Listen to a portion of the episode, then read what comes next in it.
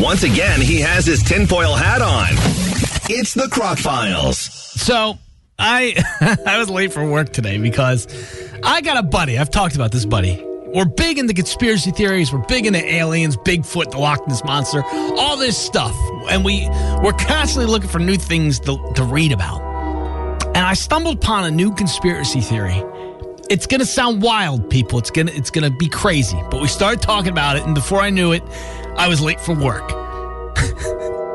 it's called Tartarian theory. I think I got that right. Uh, it's it's kind of new, but the idea it sounds crazy when I say it out loud. But the idea of this Tartarian theory is there was a civilization years, years, years, years, years ago, and they believe it happened around Asia, around the Asian parts of the world, and they built structures and cities around the world, including here in America, before anybody discovered America.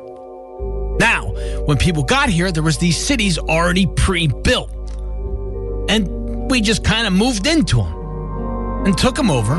But there were secrets in these these buildings, so they were destroyed.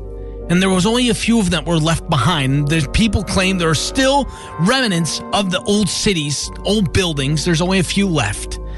And the big things they put, this is, I know, at this point you're looking at your radio going, Crockett, you're nuts.